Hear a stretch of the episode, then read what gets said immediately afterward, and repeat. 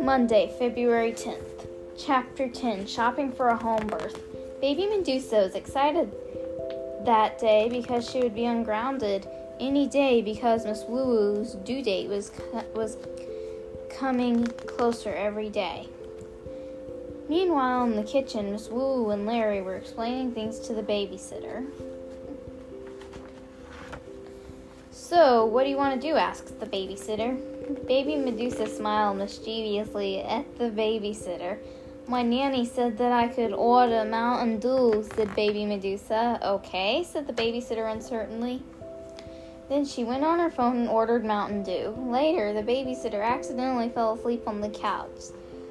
So Medusa snuck into her, her room and got her spray paint cans and some toilet paper from her closet and wrapped her house and spray painted her fence. Sometime at 5 p- 5 o'clock in the evening, the babysitter woke up. Oh, sorry, Medusa, I accidentally fell asleep, she said. No problem, said baby Medusa snily.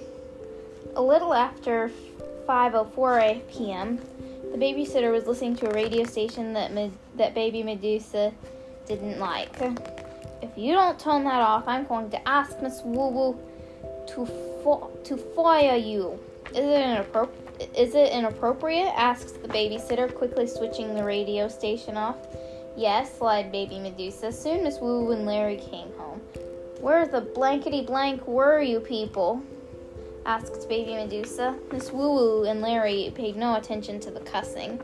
The baby will be here any day, and I'm going to have it in the living room, so me and Larry were just going shopping for things we need. What's it called when a baby is born at home? asked Baby Medusa. It's called a home birth, explained Miss Woo Woo, as far as she knew. Baby Medusa, as far as she knew, Baby Medusa had been good for the babysitter, so Miss Woo and Larry read her a book about a kid that was going to have a new brother. And that is the end for that chapter.